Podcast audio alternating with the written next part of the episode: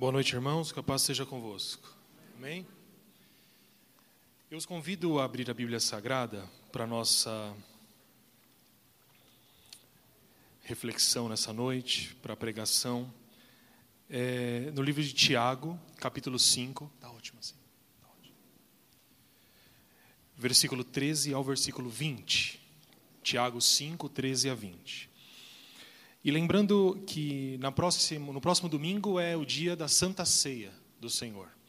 Então é um dia que nós celebramos a, a morte de Cristo, mas assim como ele disse, nós lembramos da morte dele, mas nós anunciamos a sua vinda. Então, é, não deixe de vir e traga alimentos para as famílias que são assistidas pela nossa igreja. Nós temos há aproximadamente 20 famílias que mensalmente são assistidas com mantimentos, com itens de higiene básica. Então, traga, como você sempre tem feito, é, arroz, é, que mais quer? É, feijão, óleo, coisa. Isso. Mas arroz principalmente, porque eu estou perguntando porque algumas coisas às vezes faltam. Arroz, tá? Então, é, mas é que todo mundo vai trazer arroz, então. Então, traga o que você sempre traz, mais 10 quilos de arroz. É isso? Deixa eu pegar aqui. Amém. Então, no domingo que vem, a Santa Ceia, não deixe de trazer o seu alimento. Amém? Amém. Antes de nós lermos então a palavra, vamos mais uma vez orar. Curve seu semblante diante de Deus. Peça para que Ele fale com você nesse culto, que a palavra é, de Deus possa é, calar no seu coração. Amém? Senhor, nós te agradecemos mais uma vez, oramos, nos dirigimos a Ti, porque, assim como veremos a seguir, temos um grande privilégio, que é o privilégio de termos livre acesso ao Pai por meio de Cristo Jesus.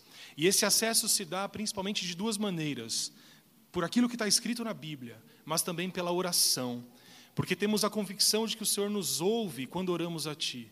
Por isso, oramos a Ti nesse momento e com os corações confiantes de que estamos sendo ouvidos e o Senhor está inclinando os seus ouvidos para as nossas necessidades. Que a tua graça nos acompanhe e nos ajude, como tem feito desde o início desse culto, e que a Sua palavra possa falar aos nossos corações, é o que pedimos a Ti, em nome de Jesus Cristo. Amém, Senhor.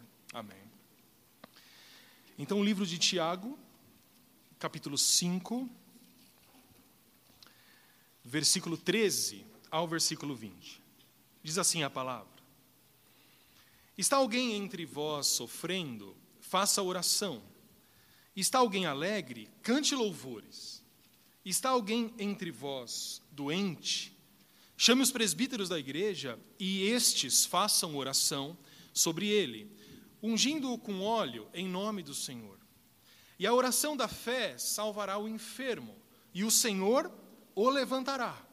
E se houver cometido pecados, ser-lhe-ão perdoados. Confessai, pois, os vossos pecados uns aos outros, e orai uns pelos outros, para serdes curados. Muito pode, por sua eficácia, a súplica do justo. Elias era homem semelhante a nós, sujeito aos mesmos sentimentos, e orou com instância para que não chovesse sobre a terra, e por três anos e seis meses não choveu. E orou de novo, e o céu deu chuva, e a terra fez germinar seus frutos. Meus irmãos, se algum entre vós se desviar da verdade, e alguém o converter, sabei que aquele que converte o pecador do seu caminho errado, salvará da morte a alma dele e cobrirá multidão de pecados. Amém. É, nesses versículos, do 13 ao 20, por sete vezes, Tiago ele menciona a palavra oração, o tema oração. Quando nós olhamos a Bíblia de modo geral, é, fica uma coisa muito clara que não há possibilidade de ter relacionamento com Deus se nós não tivermos a oração. Quando você se relaciona com uma pessoa, você conversa com ela. E o diálogo é fundamental para que as coisas aconteçam entre vocês, não é assim? Um dos maiores problemas dos seres humanos residem no fato das pessoas se comunicarem mal. Às vezes, algo na sua empresa ou algo na sua família acaba tomando proporções maiores do que deveriam, porque existe uma falta de comunicação. As pessoas não se comunicam, as pessoas não conversam sobre aquilo que está incomodando. Agora, imagine o nosso relacionamento com Deus. Não há como nós nos relacionarmos com Ele se não houver conversa, se não houver diálogo. Em outras palavras, se não houver oração.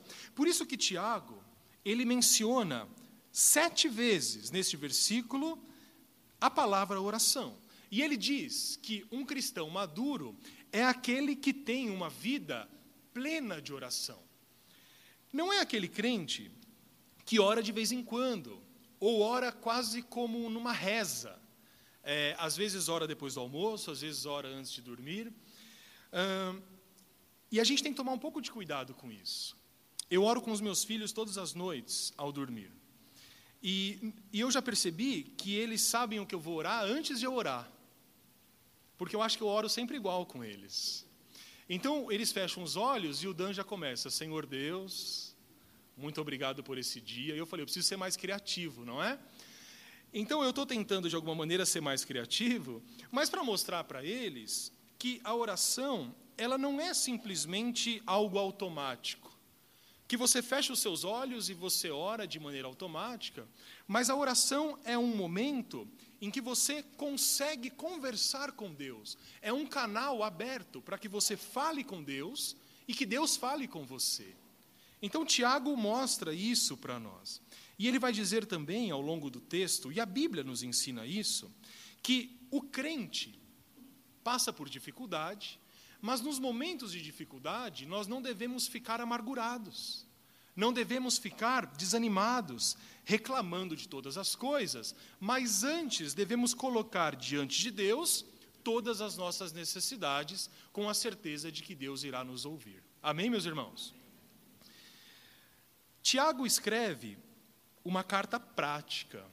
E às vezes nós precisamos de algumas coisas que sejam práticas. Tiago ele começa orando e termina orando os cinco capítulos que ele escreve aqui. Uh, eu gostaria de trabalhar com os irmãos nessa noite alguns aspectos do texto.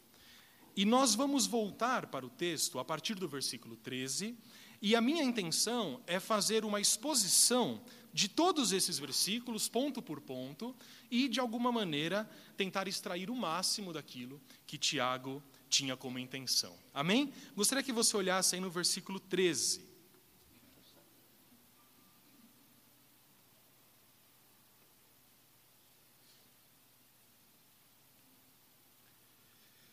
No versículo 13 do capítulo 5, Tiago diz assim: Está alguém entre vós sofrendo? Faça oração.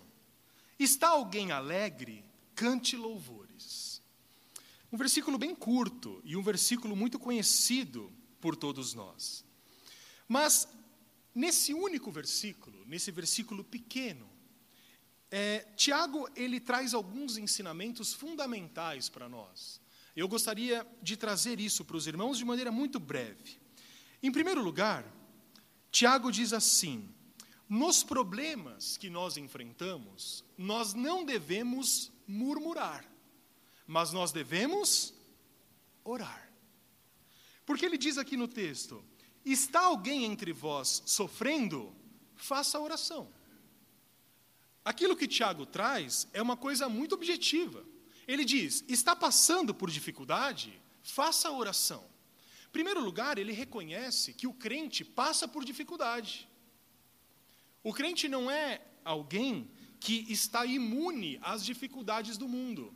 E as dificuldades que Tiago se refere aqui aparecem de diversas formas. Por exemplo, ele pergunta: está alguém entre vós sofrendo? Nós podemos sofrer de diversas maneiras. O sofrimento do seu irmão é diferente do seu sofrimento. O pastor pela manhã disse assim: quando nós oramos e damos as mãos uns aos outros, você pode estar bem naquele culto, mas o irmão do lado está passando por uma dificuldade. Mas quando nós damos as mãos e nós oramos uns pelos outros, o sofrimento daquele irmão passa a ser também o nosso sofrimento. Assim como o motivo de alegria de um irmão passa a ser o motivo da nossa alegria. Portanto, o sofrimento, a tristeza que Tiago traz aqui, aparece de diversas maneiras.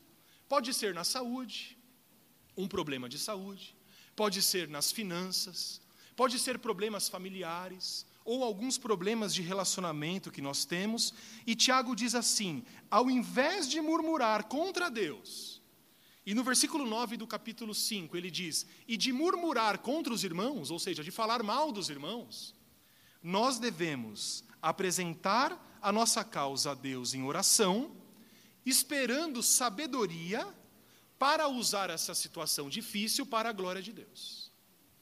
Isso é tão importante que a gente entenda, porque orando a Deus, nós conseguimos sabedoria. Tiago diz assim: alguém precisa de sabedoria?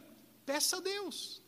E quando a gente pede a Deus sabedoria, nós podemos é, usar uma situação difícil que nós estamos passando para a glória de Deus. Eu sempre me lembro daquele exemplo de José. José, que foi vendido pelos irmãos, que ficou num buraco para ser morto e depois acabou sendo vendido escravo para o Egito. Lembram disso? E José se torna governador do Egito, ou seja, o segundo homem mais poderoso do Egito. E quando o mundo todo está passando fome e o Egito, por ideia dele, sabedoria de José, guardou é, centenas de milhares de grãos e de alimentos, o mundo todo ia comprar comida do Egito. José, um certo dia, está ali sentado e ele recebe a visita dos irmãos. E a história se desenrola, mas chega um momento que José diz assim: Deus transformou o mal em bem. Isso é tão impressionante, porque quando nós pedimos ajuda de Deus, nós devemos pedir sabedoria para lidar com a situação ruim, de maneira que essa situação resulte na glória de Deus. Então, o primeiro ponto é: estamos sofrendo? oremos. Não murmuremos, não falemos mal de Deus, nem mal dos outros. Mas Tiago diz assim: alguém está sofrendo, faça oração. Simples assim. Em segundo lugar, Tiago deixa claro que pela oração Deus muda as circunstâncias. Nós cremos no poder da oração, mas existe um aspecto aqui que é muito importante, porque nós entendemos que a oração, ela remove o sofrimento. Você já deve ter passado por alguma situação que precisava de um alívio, que precisava de um respiro. E quando nós oramos a Deus, esse alívio ele aparece, porque o sofrimento ele é retirado. Mas existe uma coisa que talvez seja um pouco mais profunda do que isso. Deus nos dá, quando nós oramos a Ele, o poder para enfrentarmos os problemas e usá-los de acordo com os propósitos dele. E eu vou dar dois exemplos que vocês vão entender. O primeiro exemplo é o seguinte: quando nós passamos por algum problema sério, nós pedimos para que Deus resolva aquele problema, não é assim? Nós nos ajoelhamos e dizemos assim: Senhor, eu quero, se for da Sua vontade, que o Senhor transforme essa situação. E Deus ouve a nossa oração, mas nós devemos estar atentos aos propósitos de Deus. Você sabe que, muitas vezes, Deus, ele não muda diretamente uma situação, mas ele muda as circunstâncias daquela situação. E eu gostaria de usar o exemplo do apóstolo Paulo. Se você puder abrir em 2 aos Coríntios,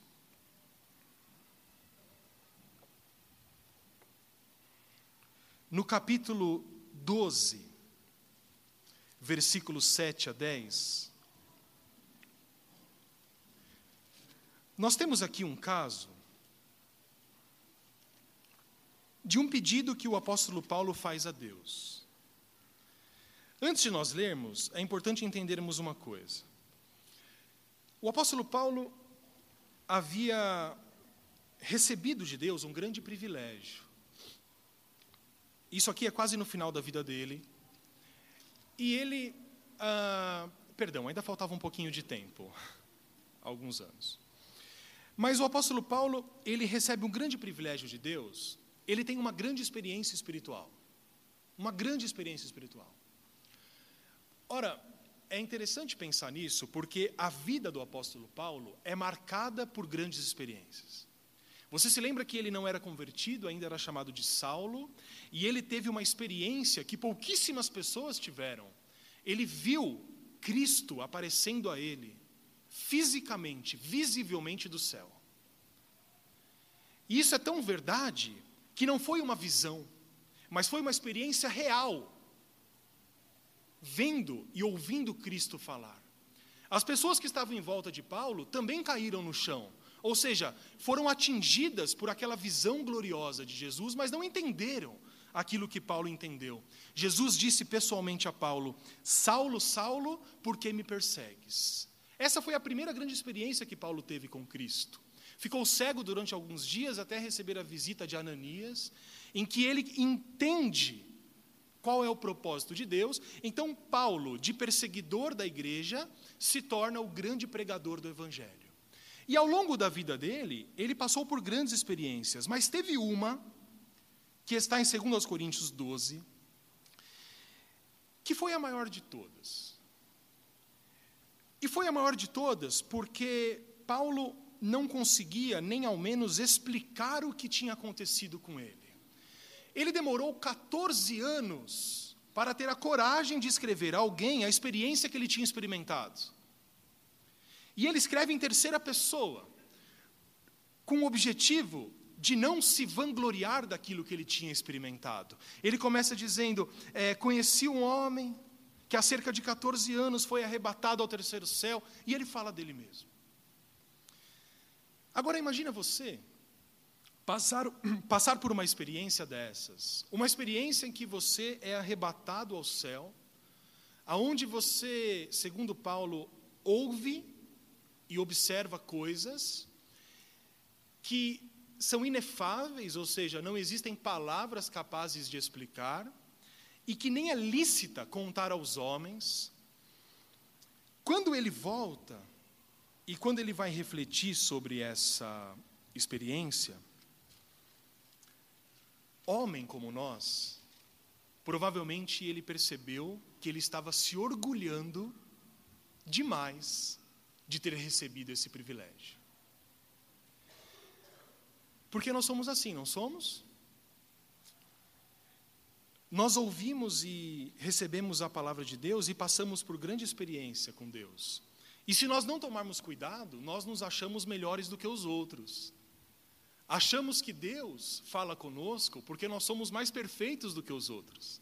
Então, Paulo, ele tinha esse cuidado. E no versículo 7 do capítulo 12, ele explica o que aconteceu depois dessa experiência. Vamos ler, por favor. Versículo 7. E para que eu não me ensoberbecesse, ou seja, para que eu não me orgulhasse demais com a grandeza das revelações, foi-me posto um espinho na carne, mensageiro de Satanás, para me esbofetear, a fim de que não me exalte. Gostaria de parar um pouco aqui. Se Paulo diz assim, e para que eu não me orgulhe com a grandeza das revelações, era porque ele já estava orgulhoso. E ele diz que foi posto nele um espinho na carne, que ele chama de mensageiro de Satanás. Esse espinho na carne, nós não sabemos o que é efetivamente, mas é bem provável que seja algum tipo de limitação física, alguma dor ou alguma doença que teimava em incomodá-lo. Alguns outros estudiosos é, vão por uma linha de que era a lembrança, o remorso, que ele não conseguia se livrar de ser perseguidor da igreja. E esse espinho na carne, ainda no versículo 7, tinha um objetivo: ele existia para esbofetear o seu rosto, a fim de que ele não se exaltasse. Meus irmãos, existe coisa melhor para o nosso orgulho quando nós lembramos que somos humanos? Eu acho até graça quando nós colocamos pessoas como se fossem deuses. É, pessoas que praticamente se curvam diante de celebridades ou de pessoas famosas. Eu acho até engraçado, porque é uma falta de noção completa de que todos somos iguais.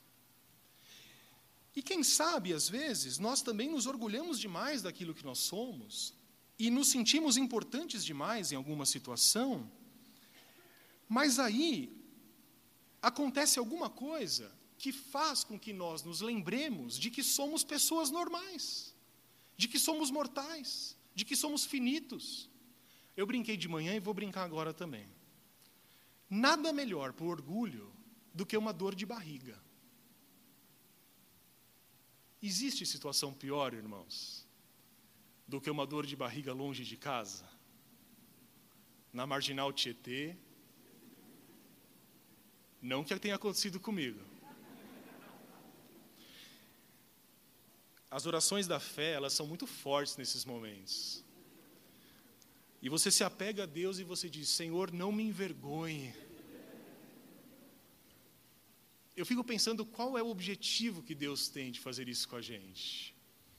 Se você está no carro é uma coisa, e no metrô e no trem. Mas é uma brincadeira, mas para a gente poder entender o seguinte: é, a gente pode estar num momento de orgulho daquilo que nós somos, daquilo que nós fazemos, mas quando vem a doença, quando vem uma limitação física, quando vem a noção de que nós não vamos viver mais do que 90 anos, nós paramos. Fraco, então é que sou forte. A mudança de pensamento de Paulo, ela é extraordinária. Paulo fez o que todos nós faríamos: Senhor, tira de mim essa doença. Mas ele recebe uma resposta, e sensível a Deus do jeito que ele era, essa resposta é muito clara para ele. E a resposta é: Paulo, a minha graça te basta. Você vai continuar com esse problema até o fim da sua vida, mas a minha graça te basta. Porque quando você está fraco, você se lembra que é humano. Quando você está fraco, você se lembra de que eu sou o seu socorro. Se eu tiro isso de você, Paulo, provavelmente Deus tenha pensado, você vai ter uma tendência de não se lembrar tanto de mim. E Deus diz: A minha graça te basta, porque o poder se aperfeiçoa na fraqueza. Diz: De boa vontade, Senhor, eu aceito a sua resposta porque eu me gloriarei nas fraquezas, para que sobre mim repouse o poder de Cristo. Pelo que sinto prazer nas fraquezas, nas injúrias. Olha a mudança que o apóstolo Paulo tem aqui. Antes pedia para Deus tirar as suas fraquezas, tirar as suas angústias, mas agora ele recebe de Deus a notícia de que as fraquezas, as injúrias, as necessidades, as perseguições, as angústias o aproximavam cada vez mais de Cristo. Porque quando sou fraco, então é que sou forte. A situação não foi mudada, mas as circunstâncias foram mudadas. O problema continua ali, mas Paulo consegue enxergar esses problemas de uma maneira diferente de uma maneira positiva. Ele percebe que, apesar das dificuldades diárias, Deus está com ele e na fraqueza ele se torna cada vez mais forte. Nós pensamos nisso e falamos do próprio Cristo. Jesus passa por uma experiência muito parecida. No jardim de Getsemane, um pouquinho antes de morrer, Jesus se ajoelhando em lágrimas, ele olha para o céu e diz: Pai, eu não quero morrer. Se for possível, passe de mim esse cálice. Mas o pai lhe dá uma outra resposta. Jesus diz assim: se possível, Pai, que eu não passe por esse momento.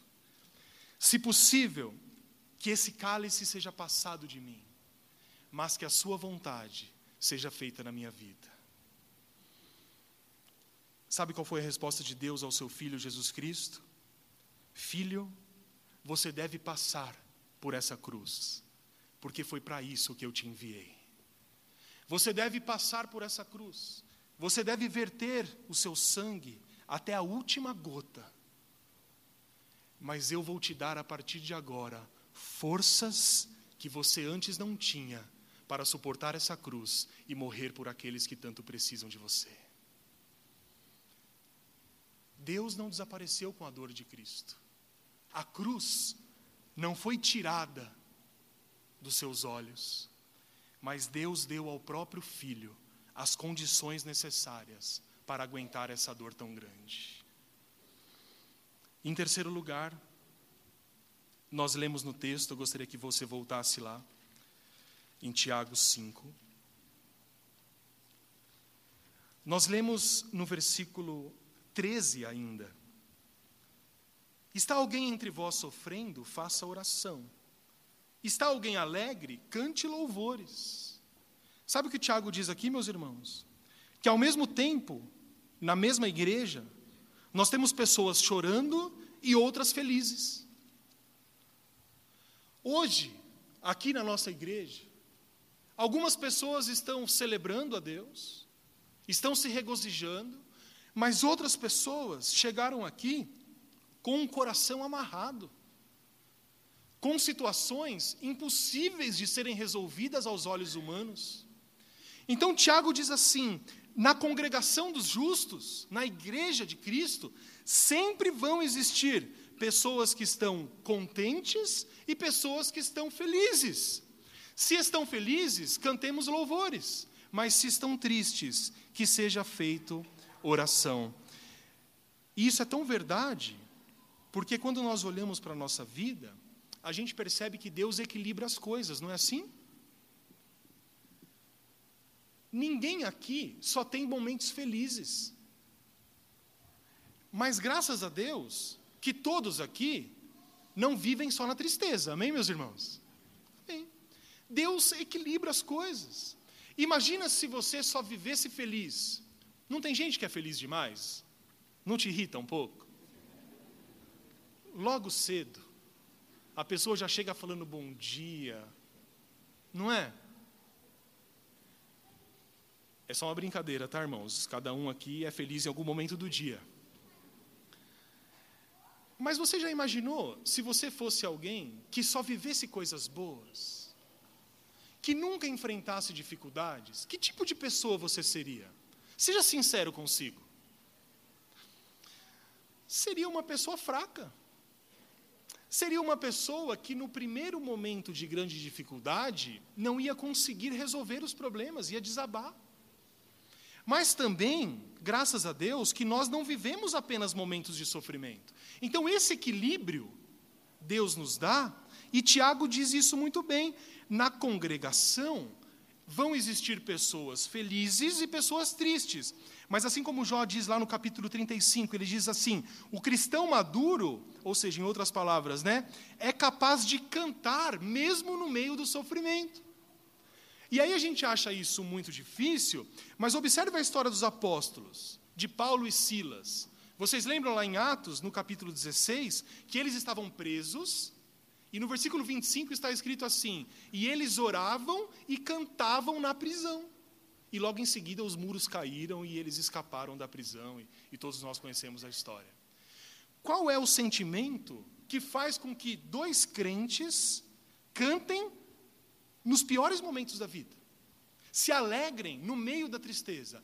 É só o poder do Espírito Santo nas nossas vidas. Então nós vimos que esse versículo 13 traz algumas verdades para nós. Em primeiro lugar, nós devemos orar. reconhecemos que somos limitados e que Deus é Deus. E também vimos agora, por último, que na nossa igreja, na nossa congregação, sempre haverá pessoas tristes e pessoas alegres. E nós devemos orar e nos alegrar da mesma maneira. E agora eu gostaria de passar para o segundo ponto, que está no versículo 14. Tiago diz assim: Está alguém entre vós, perdão, está alguém entre vós doente, versículo 14. Chame os presbíteros da igreja, e estes façam oração sobre ele, ungindo-o com óleo em nome do Senhor. Nesse versículo 14, Tiago fala sobre três atitudes de três pessoas diferentes. O versículo 14 e o versículo 15 também. Tiago fala sobre a atitude do doente, sobre a atitude dos presbíteros, que nesse caso nós podemos tratar tranquilamente como presbítero sinônimo de pastor, é o que Tiago está dizendo aqui. E também ele fala sobre a atitude dos irmãos. Vamos continuar lendo o texto, versículo 15. E a oração da fé salvará o enfermo, e o Senhor o levantará. E se houver cometido pecados, ser-lhe-ão perdoados. Confessai, pois, os vossos pecados uns aos outros, e orai uns pelos outros, para ser descurados. Então, Tiago ele fala aqui sobre três pessoas: sobre o doente, sobre os presbíteros e sobre os crentes da igreja. Qual é a atitude esperada por essas três pessoas? Em primeiro lugar, nós vejamos aqui no texto o que o enfermo deve fazer. No caso específico aqui do texto de Tiago, parece que a doença dessa pessoa está ligada a algum tipo de pecado pessoal.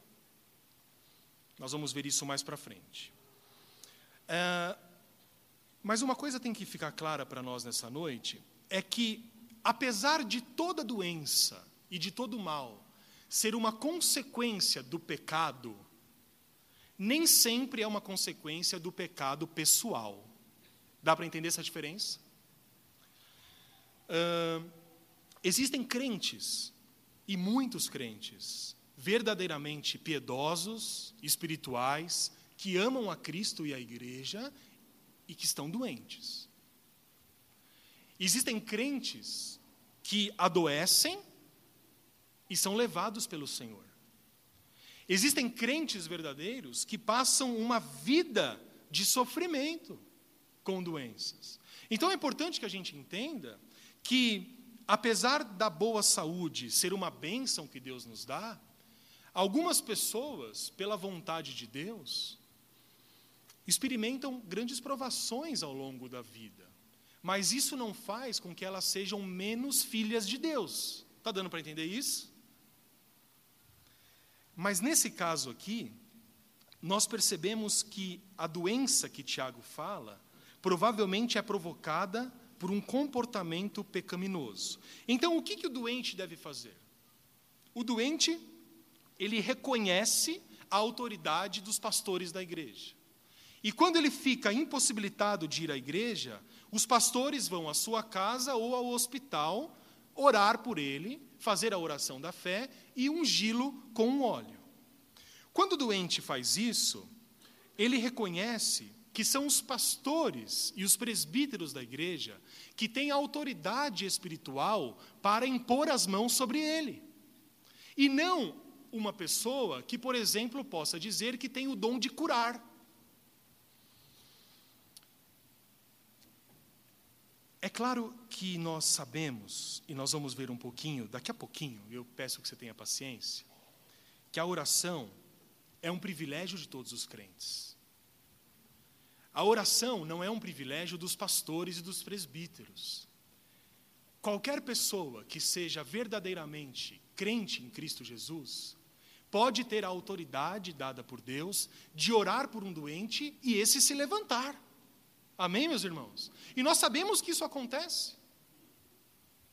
Mas o que Tiago está enfatizando aqui é que a autoridade espiritual dada por Deus aos líderes da igreja é o que faz com que o doente, reconhecendo essa autoridade, chame os pastores e presbíteros para orar por ele. E aqui acontece uma coisa bem importante.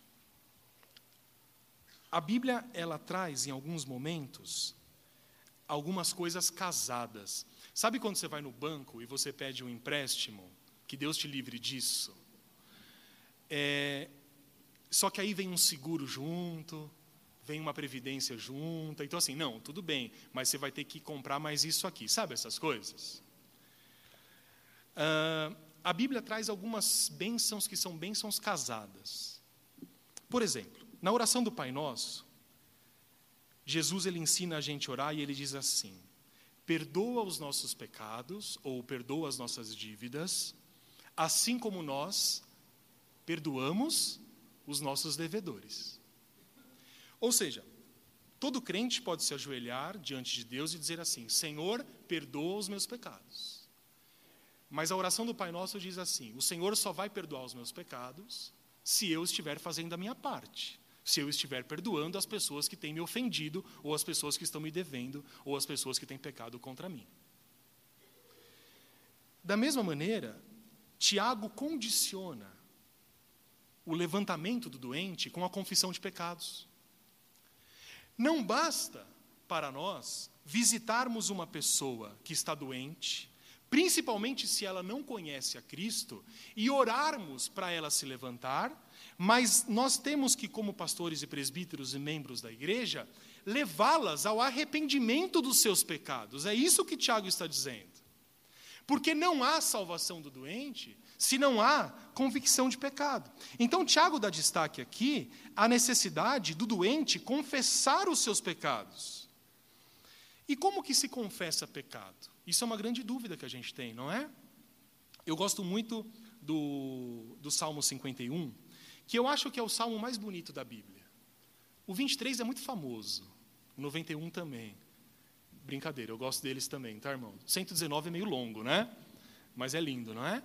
Mas o Salmo 51, ele é assim. Ele é fantástico. É o salmo de arrependimento mais completo e mais bonito que a Bíblia traz. Davi, ele tinha sido confrontado por um grande pecado. Vocês se lembram que Davi ele se ele ele comete adultério.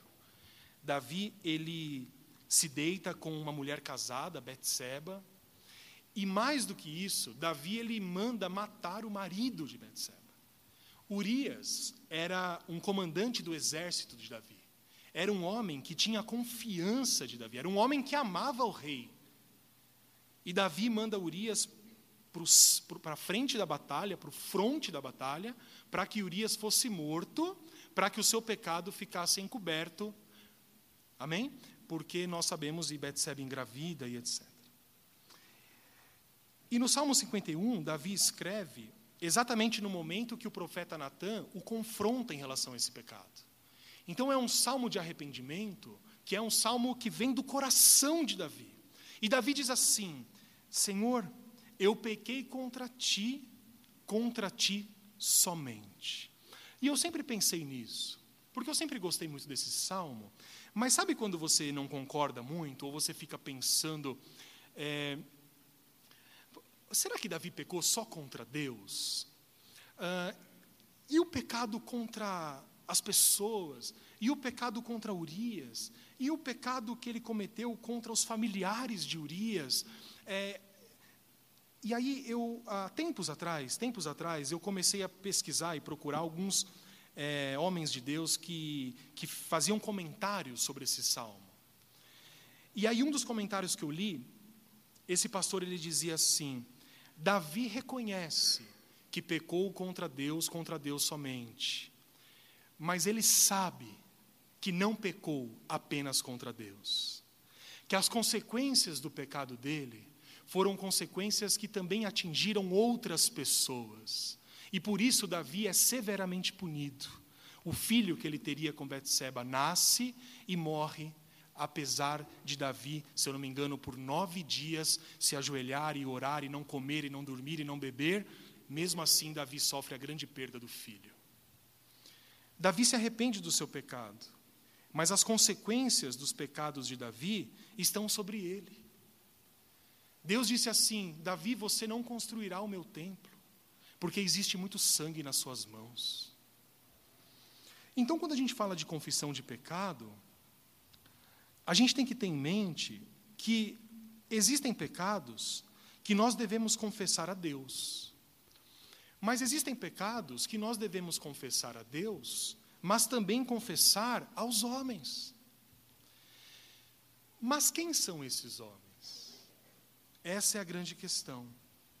Tiago parece nos mostrar, e a Bíblia, de modo geral, diz, que nós devemos confessar os nossos pecados a Deus e também às pessoas que foram diretamente atingidas por Ele.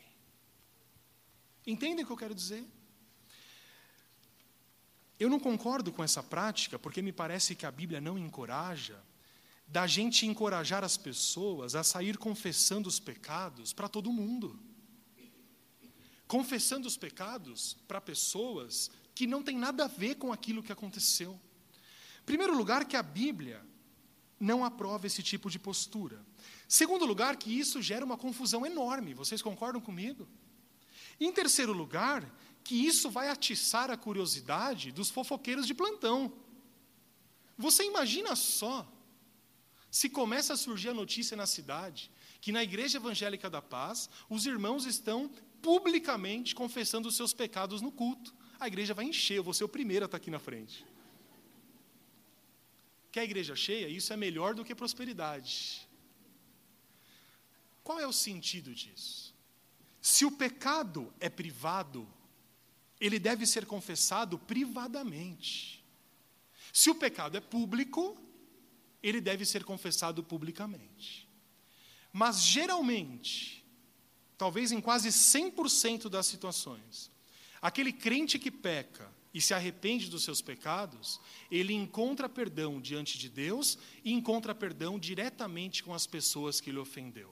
São pouquíssimos os casos que a igreja, que tem o direito de disciplinar o crente, tem que chegar publicamente e expor um pecado, a não ser que não haja arrependimento e esse pecado estiver prejudicando a reputação de Cristo e prejudicando a reputação da igreja.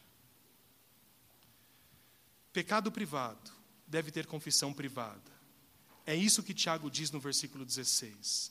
Confessai, pois, os vossos pecados uns aos outros e orai uns pelos outros para serdes curados.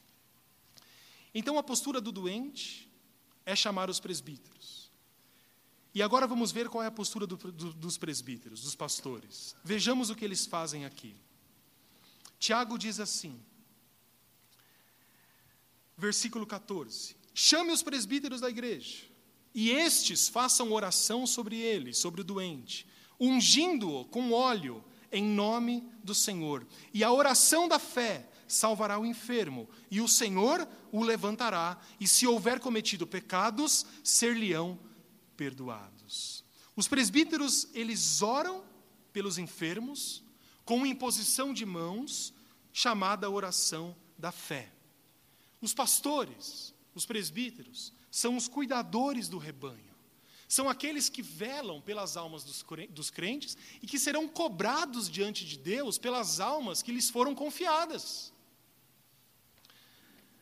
Como que os pastores devem orar? Com imposição de mãos, num gesto de autoridade espiritual. E o texto diz que eles ungem o enfermo com óleo em nome do Senhor. Mas eu gostaria que você olhasse aqui porque tem uma questão importante. Não é a unção que cura o enfermo. Mas a Bíblia diz, no versículo 15, que é a oração da fé que salvará o enfermo. O Senhor levanta o enfermo. É Deus quem levanta o enfermo. E o óleo é um símbolo da ação de Deus naquele momento. Sabe por que é importante que a gente tenha isso em mente? Porque senão nós ficamos supersticiosos. Porque senão nós damos a um símbolo um valor que ele não tem nós começamos a acreditar que o óleo é mágico. Que nós vamos levar o óleo e apenas por ele mesmo tudo se resolve. Você sabe que nós, como cristãos evangélicos, nós fugimos da idolatria. Nós temos um verdadeiro horror à idolatria. Mas você concorda que tem muita gente que usa a Bíblia como um amuleto e não como a palavra de Deus? Porque a Bíblia aberta na sua casa, e eu não tenho nada contra, eu acho que é um símbolo bonito. Mas aberta lá no Salmo 91, no Salmo 23, e a Bíblia tem tanto pó, porque ela não é lida.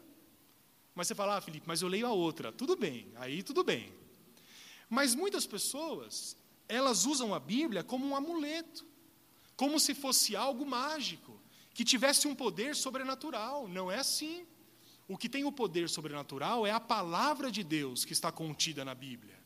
A palavra se torna viva quando nós a lemos, quando nós pedimos que o Espírito nos revele o que está escrito aqui.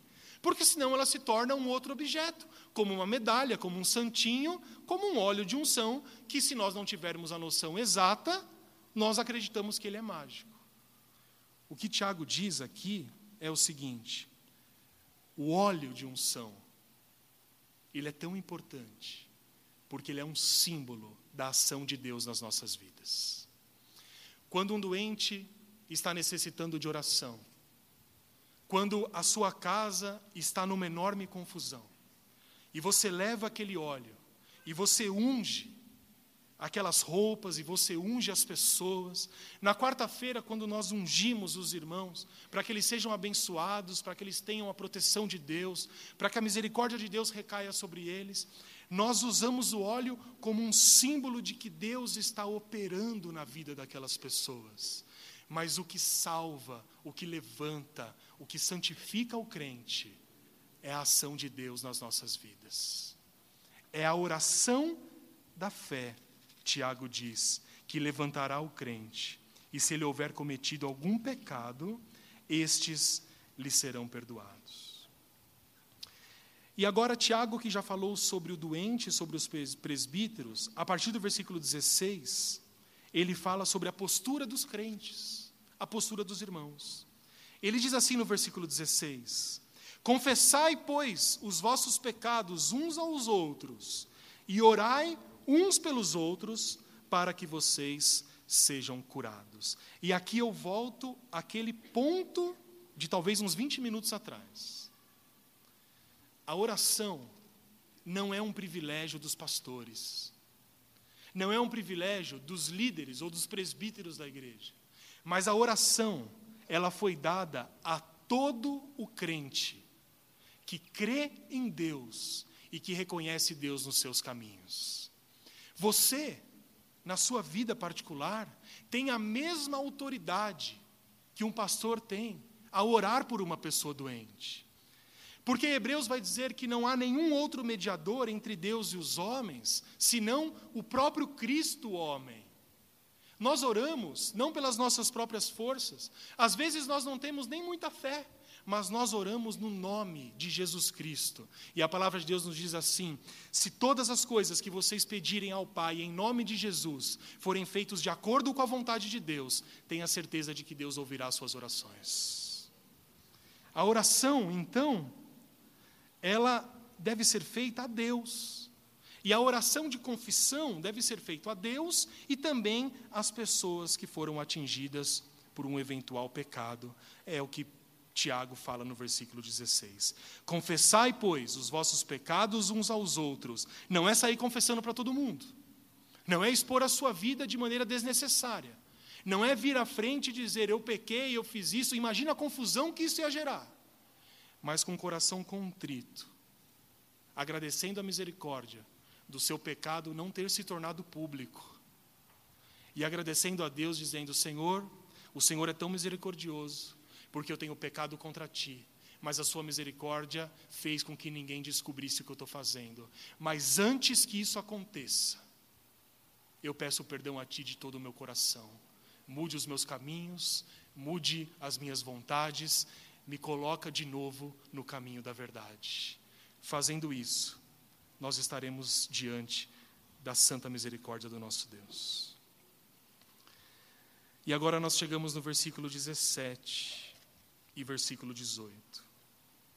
Tiago diz assim: Elias era um homem semelhante a nós, sujeito aos mesmos sentimentos, e orou com instância para que não chovesse sobre a terra, e por três anos e seis meses não choveu. E orou de novo, e o céu deu chuva, e a terra fez germinar os seus frutos. Quem era Elias? Um profeta.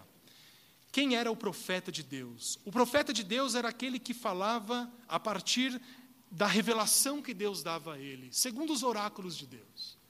O profeta era um homem, ou em algumas vezes uma mulher, levantada por Deus, para que pudesse trazer ao povo a mensagem que o povo precisava.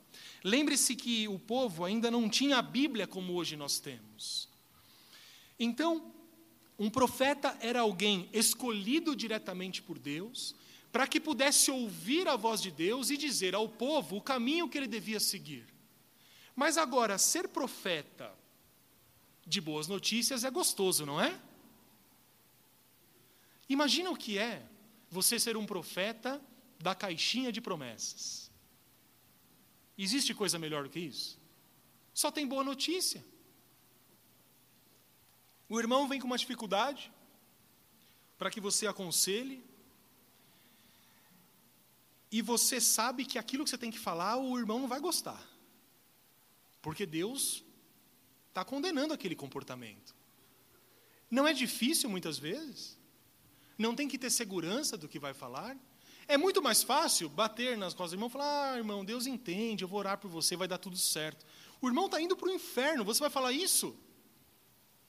Então, o papel do profeta, muitas vezes, era um papel difícil, era um papel custoso, era um papel de trazer o povo para o caminho de novo, apontar os erros, apontar a idolatria, apontar a autossuficiência e dizer: volte para o caminho, porque Deus vai destruir tudo. E por isso, e eu creio que não é à toa, que os profetas de Deus sempre tiveram uma postura um tipo de, é, de temperamento muito depressivo. Observe Jeremias. Jeremias tem um livro da Bíblia chamado Lamentações. Ele é conhecido como profeta chorão. Elias. Elias. Elias pediu para morrer. Elias se ajoelhou numa caverna escura, provavelmente cheia de morcego. Estava sozinho se sentindo abandonado por Deus e por todos. E ele clama ao Senhor: me mata, porque só sobrou eu, porque não tem mais ninguém capaz de santificar o seu nome, de lutar pelo seu nome. Então, quando a nação se desviava do Senhor, os profetas de Deus eram chamados a orar e a pregar. E a pregar. E nesse contexto, Israel se afastou de Deus. E Elias apareceu. E Elias deveria confrontar o povo, confrontar o rei e confrontar os temidos profetas de Baal. Os irmãos lembram dessa história? Pois bem, o texto lembra que Elias orou com instância. O que é instância? Orou com todo o coração. Orou de maneira não insistente apenas, mas orou com fé. Ele colocou o coração dele ali. E o motivo da oração dele foi um motivo diferente. Elias orou para não chover. E tinha todo um motivo específico lá. Está em 1 Reis capítulo 18, depois vocês podem olhar. E o que, que aconteceu? Por três anos e meio, as comportas do céu foram fechadas. O céu fechou. Elias orou e não choveu. E depois de três anos e meio, firmado na promessa de Deus, ele orou de novo e o céu se derramou em dilúvio, em chuva abundante. Elias, como o próprio Tiago nos lembra, era um homem como nós, crentes como nós somos. Cria em Deus, havia experimentado grandes coisas de Deus, mas em alguns momentos estava sujeito às mesmas fraquezas que nós estamos sujeitos. Passamos por tentações E às vezes caímos nas tentações. E Elias era como nós, Tiago diz. Elias teve medo. Elias fugiu. Elias sentiu depressão. E como eu disse, chegou a pedir para morrer. Mas uma coisa, Tiago nos lembra: Elias era justo, e a oração do justo pode muito em seus efeitos. Um pequeno texto que traz para nós enormes possibilidades. Porque nós olhamos para nós e dizemos: Deus não vai nem me ouvir, porque eu ainda estou preso a um vício, porque eu ainda tenho tantas coisas para acertar na minha vida, eu tenho passado por tantas tentações e tenho caído, mas se essa confissão que você faz for sincera, e de verdade você quiser uma transformação de vida, Deus te olha como justo porque nós somos justificados pelo sangue precioso do seu Filho. Nós não somos justos em nós mesmos. É importante que a gente entenda isso, meus irmãos. Quando nós nos convertemos, nós não nos tornamos justos porque nós agora somos pessoas boas ou pessoas melhores. E mais do que isso, Deus não nos escolhe porque nós somos bons. Mas a palavra de Deus nos diz que o justo, ele vive por fé. E fé naquele que morreu por ele. Jesus Cristo, o justo, morreu pelos injustos. Jesus Cristo, santo, morreu por aqueles que blasfemavam contra Deus. E agora, quando nós cremos em Cristo, nós somos olhados por Deus como justificados pelo sangue do seu Filho Jesus Cristo.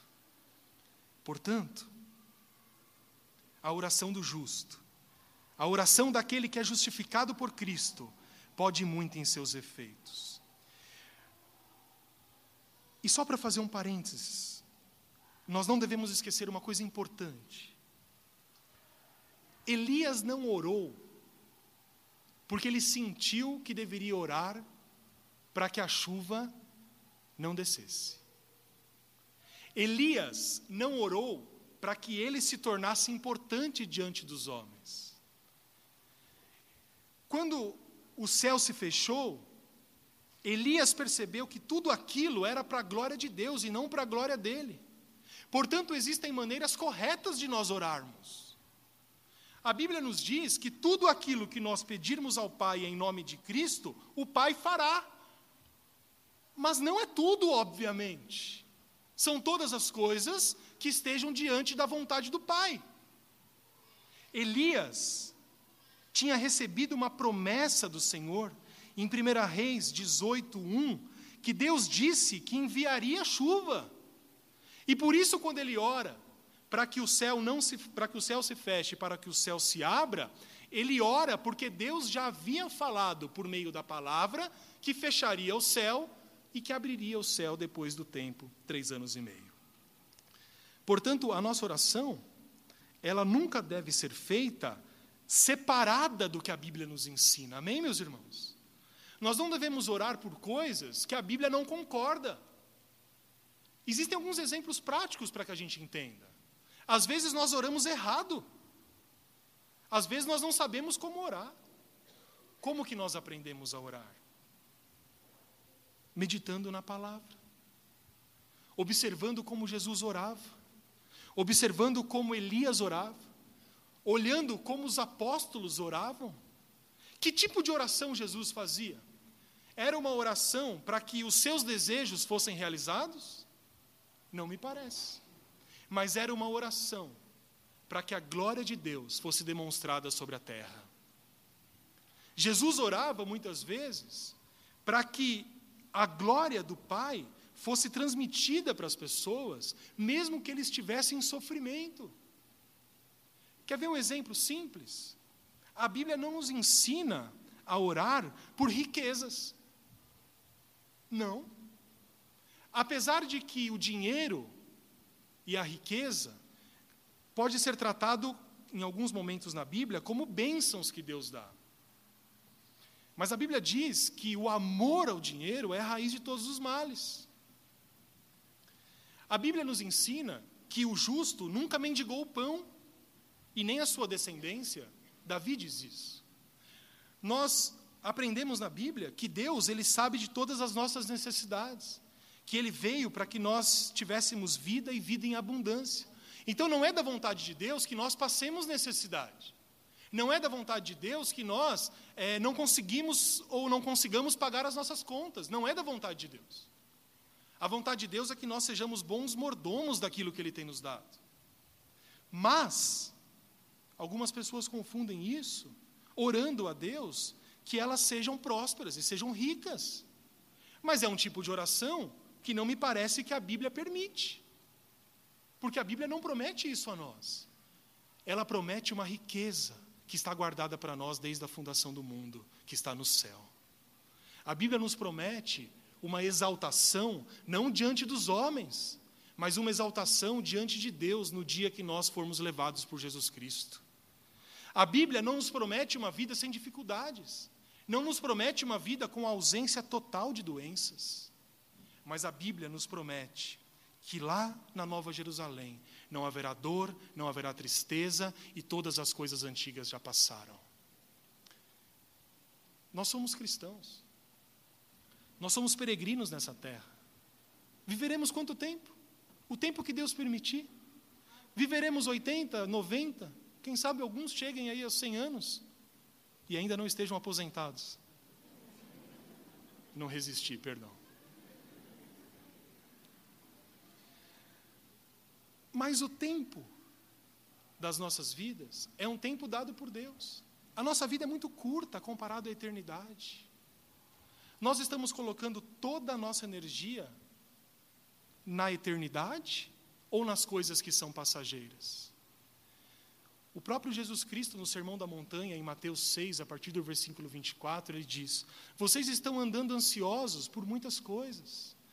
E vocês estão se esquecendo que andar ansioso pelas coisas terrenas não é coisa de crente, mas é coisa dos incrédulos. Portanto, coloque a palavra de Deus, o seu reino e a sua justiça em primeiro lugar, e todas as coisas que vocês precisam lhes serão acrescentadas. Portanto, devemos orar certo, devemos orar de acordo com a vontade de Deus. E chegando ao fim, para terminar, os últimos dois versículos, versículo 19 e versículo 20. Meus irmãos, se algum entre vós se desviar da verdade e alguém o converter, sabei que aquele que converte o pecador do seu caminho errado, salvará da morte a alma dele e cobrirá multidão de pecados. Existe sempre o perigo de uma pessoa se desviar da verdade. Talvez você seja um crente que hoje está reconciliado com Cristo, mas em algum momento você se afastou do Evangelho. Você se desviou do Evangelho, mas você foi resgatado pela glória de Deus. Talvez você seja uma pessoa aqui que um dia foi crente, teve temor de Deus no coração, mas anda tão afastado, anda tão alheio àquilo que Deus tem para a sua vida, que chega a ser até difícil você se considerar um crente. Existe sempre esse perigo. E você sabe que o pecado na vida de um crente, muitas vezes é pior do que na vida de um incrédulo. O que Tiago nos mostra aqui no texto é o quê? Nós devemos ajudar os membros que se desviam da verdade. Ele diz que essa pessoa que um dia conheceu a Cristo, mas que se desviou, precisa ser de fato convertida, ou seja, precisa voltar para o caminho da verdade. Então, Tiago, nesse último parágrafo que nós lemos, ele deu algumas instruções. Tiago disse para orar pelos que sofrem, para orar pelos enfermos e para orar pela restauração daqueles que estão desviados da verdade. Meus irmãos, se nós estivermos com o coração cheio de compaixão pelos que sofrem. Se o nosso coração sinceramente estiver com compaixão daqueles que estão doentes, nós vamos orar por eles, e eles serão salvos e o doente se levantará.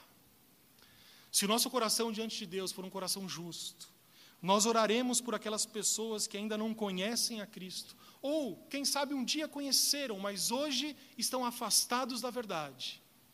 E Tiago diz que a oração do justo, a súplica do justo, pode muito em sua eficácia, pode muito em seus efeitos.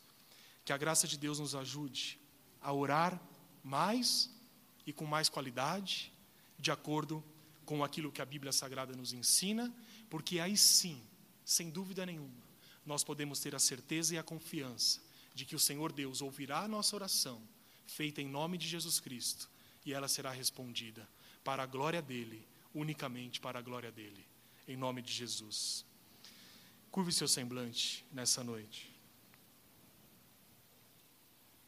Com semblante curvado diante de Deus e com o coração contrito pela palavra, vamos orar. Senhor Deus, Pai amado, nós que temos um grande privilégio de chegarmos a Ti por meio da oração, não permita que nós nos percamos nos nossos caminhos tortuosos. Não permita que as nossas vontades, os nossos desejos, estejam à frente da Sua vontade e daquilo que o Senhor deseja para nós.